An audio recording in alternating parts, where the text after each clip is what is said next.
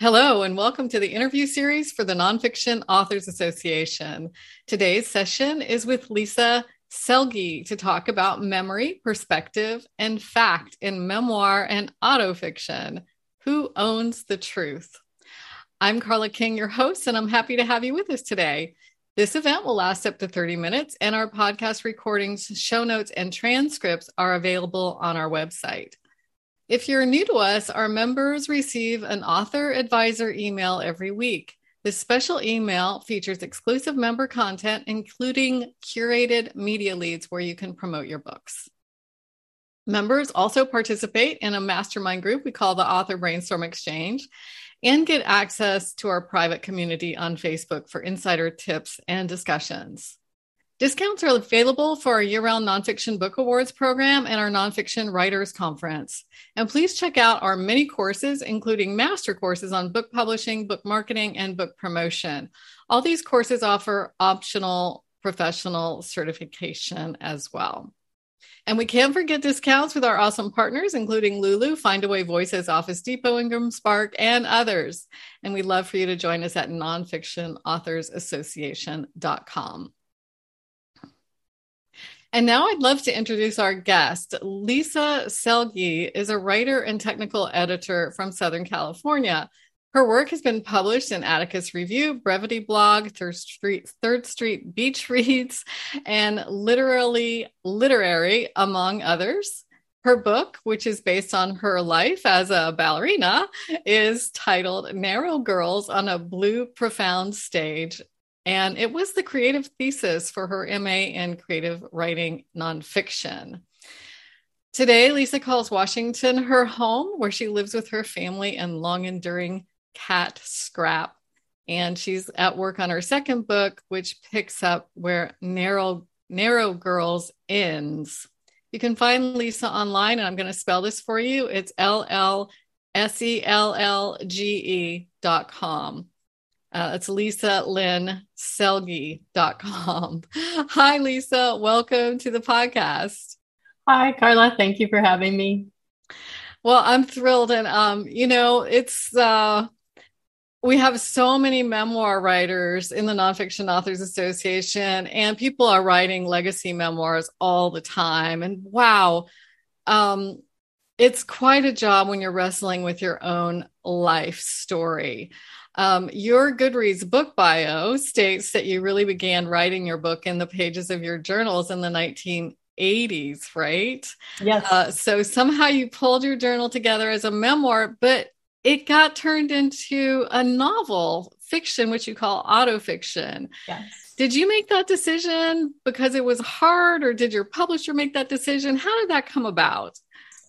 Well, so actually, it was a little bit of both. I was an obsessive journal keeper as a teenager and went as far as to record actual conversations. I think in that time, I just couldn't believe what was happening to me. I was so fascinated with my life that when things happened, I'd go home and I'd write it down. So I feel very confident that my experiences and my conversations are absolutely nonfiction. But when it came to protecting privacy, and when it came to wanting my book to flow quickly and smoothly the way a story does, I had to make some adjustments. And in speaking with the publisher, when they first picked it up, it was a memoir. I marketed it as a memoir.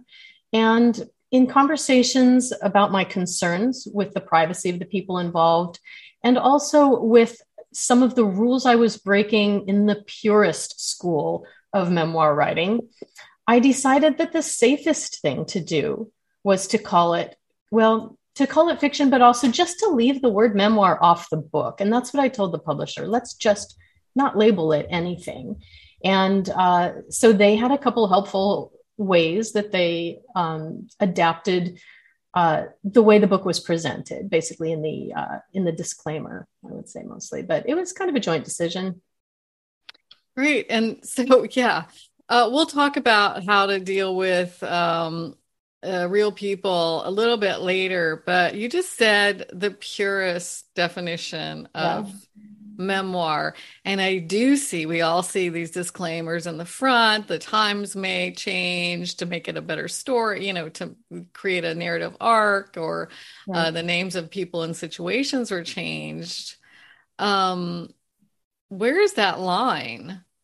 You know, I believe that the line is ever shifting, and it kind of depends on what the highest profile people are saying and who we are all throwing our vote behind. But I think when you have some of those high profile things, I would be remiss if I didn't call out James Frey in A Million Little Pieces. That poor guy was so lambasted. But yeah, I mean, he called a completely non-memoir a memoir. And so nonfiction writers, memoirists, it gave us a bad name. And so I think the tendency was to say, we have to be 100% true and factual in everything we say. We have to, right up front, make an agreement with the reader. We have to say, this is 100% nonfiction as far as I remember it.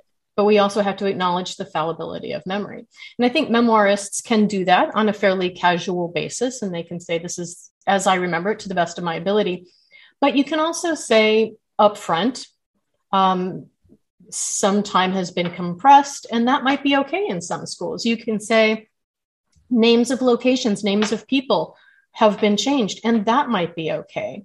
But I think that the newest responses are more along the lines of, use real names, use real places, say, research every fact that you are writing down. And I think just last month, Roy Peter Clark, who wrote Kill Your Darlings, wrote an article about how he wants memoir to be presented. And not long after, Dinty Moore got on Brevity Blog. I think everybody knows that blog as well, if you're a nonfictionista. And he said, what do you all think about this? And of course, everybody poured in to say what they thought about that. And because most people 100% agree with him, and most of the people that I have worked with in my MFA program up at the University of Alaska also agreed, I took, in some ways, I think it was maybe the scaredy cat way out to leave memoir out, because I really don't feel that anything I said was not an actual legitimate memoir. But at the same time, I broke a couple rules of these new rules. And so I decided to duck it. And oh, gosh. Okay. You said these new rules. So tell us about those new rules. What are those? Well, I think the rules that say you can't even change a person's name and call it nonfiction. And I most definitely changed everyone's name. The other rule that I broke was that I condensed places, because I chose story. I chose story over fact, because when I was living this, I felt like it was in a movie, and I wanted readers to feel that movie. And so if I needed a conversation that happened in Garden Grove, but nothing else happened in Garden Grove but that conversation, everything else happened in Westwood, then I took that conversation off the Gem Theater in Garden Grove and I moved it to the Westwood Theater, because I needed the conversation, not the trip, nothing else that happened there. And so at that point, when I made that decision, I was no longer writing factual memoir. Your book, you know, you were a young ballerina. Your book is a little risque, maybe. Yeah. It's been said, as a young adult, there was an unlikely lover. You were a ballet dancer. I mean, it's just, it does sound like a movie. Were you protecting yourself and other people from maybe, I don't know, this risque situations that Not myself. Was your life? Yeah.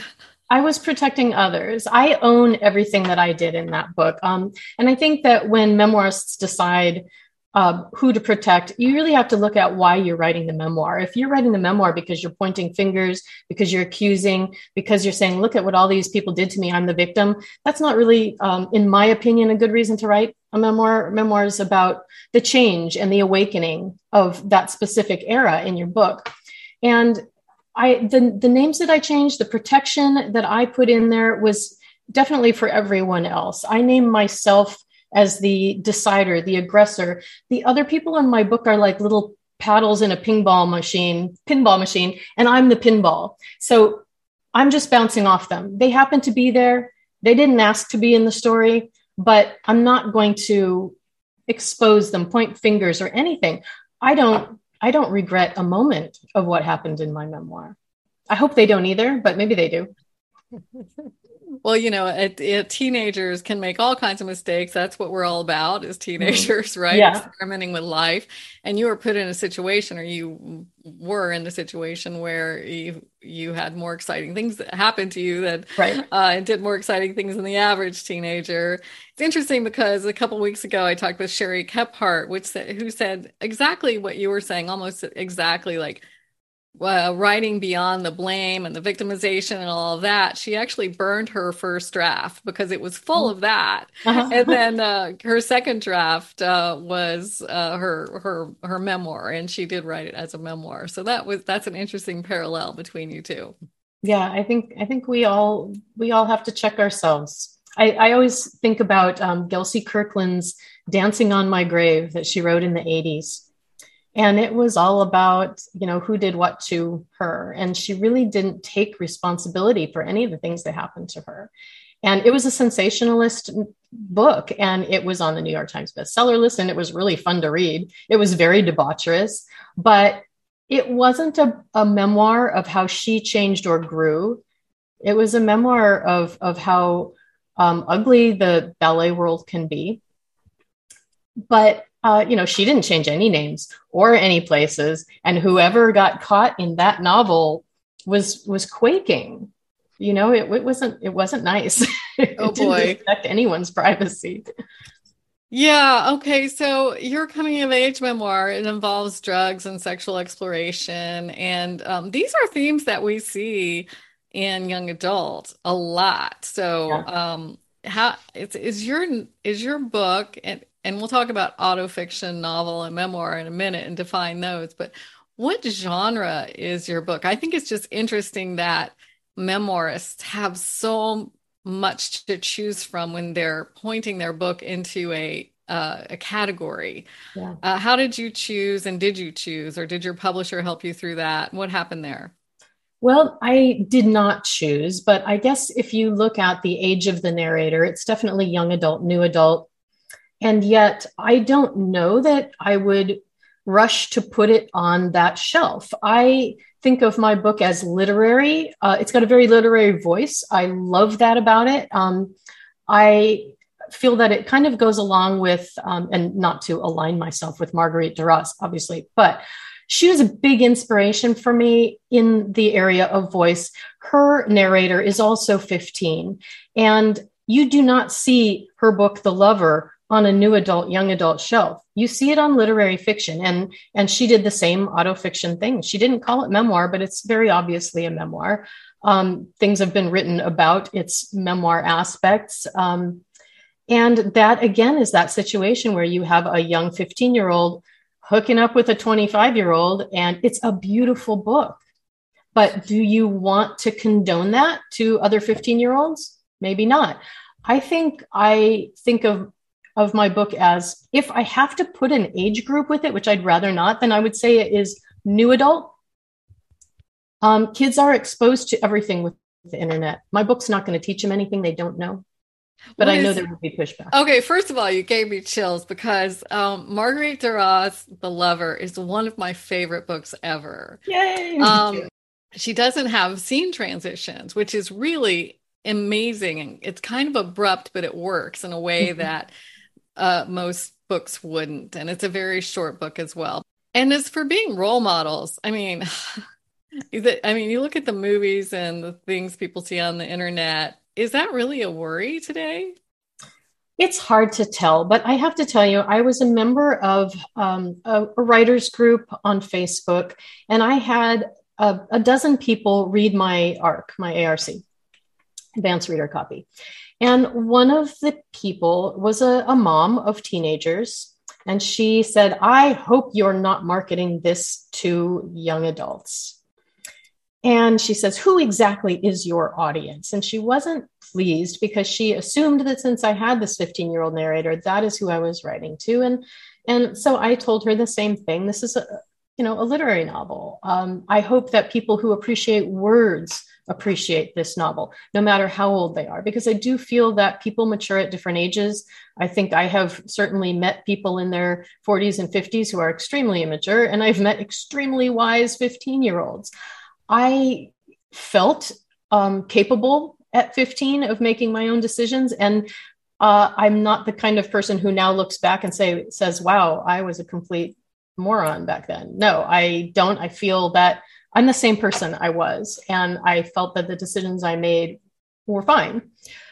I'm sure there are plenty of people that don't feel that way. And so I don't want to come across as a proponent of this is a great decision for anyone who reads this book. Everybody matures at a different pace.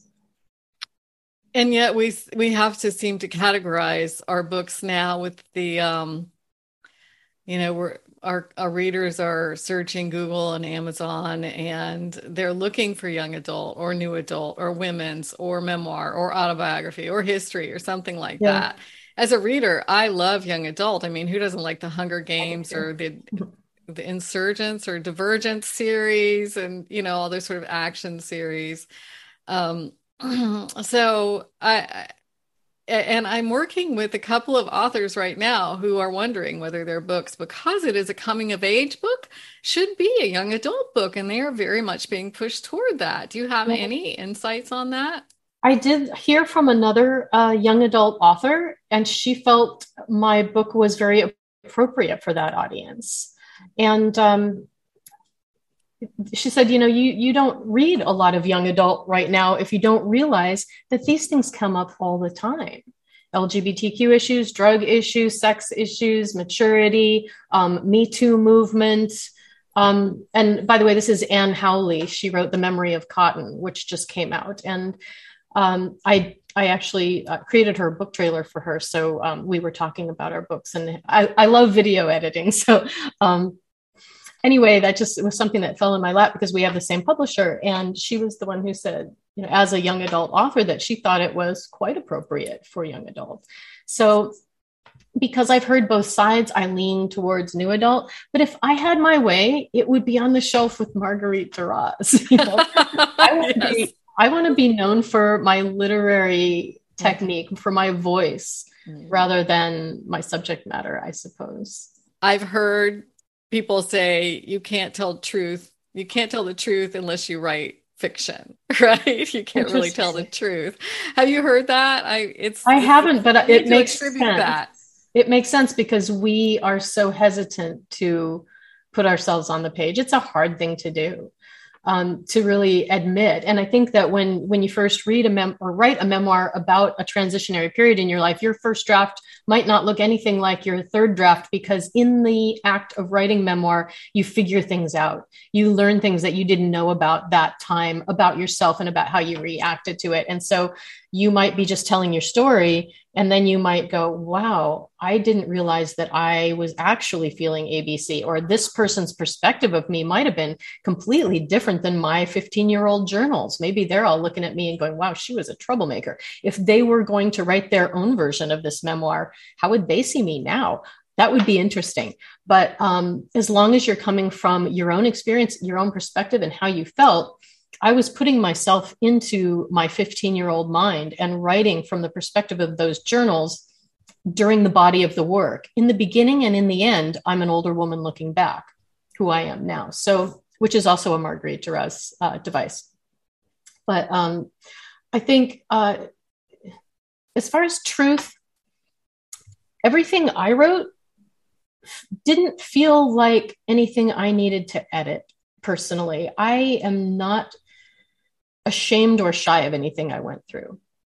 I think it's common to a lot of people, and telling that truth is an invitation for anyone reading it to acknowledge their own similar experiences and not feel like they were the only weirdo that went through that. I know I was obsessive. I know that I was different. I know I didn't really fit in. I know that I was raised really differently than my counterparts there at the studio. I was raised by European parents rather than American. That means in one sense, we were allowed to mature much faster. We were treated like adults at a much earlier age. On the other hand, we were very kind of controlled, I would say. You know, I have a German father and an English mother, and they were extremely protective to the point of, you know, wanting to know everything at all times. But once it came to ballet, it was kind of out of sight, out of mind. And so that was my freedom. That was where I got to shrug off all of that control. But at the same time, if you put me next to, you know, half my friends, I was much freer. I didn't have a curfew. Nobody asked for my grades. I could date whoever I wanted up to a point. So it was very different, but I know that there are plenty of people out there who felt like the outsider, who made decisions that their friends didn't make, who will see themselves reflected in my experience. And I think that's one of the values of memoir. It is, because when we read others' truths, it makes us feel like we are not so alone. Exactly. And if you own your truth, like, who owns the truth, right? I know that, you know, police officers go to a car accident scene and there's 10 witnesses and they all have different stories about how it happened, right? So I just want to mention that I think Joan Didion, I hope I'm not getting this wrong, said she doesn't actually really know what she thinks until she starts writing it down.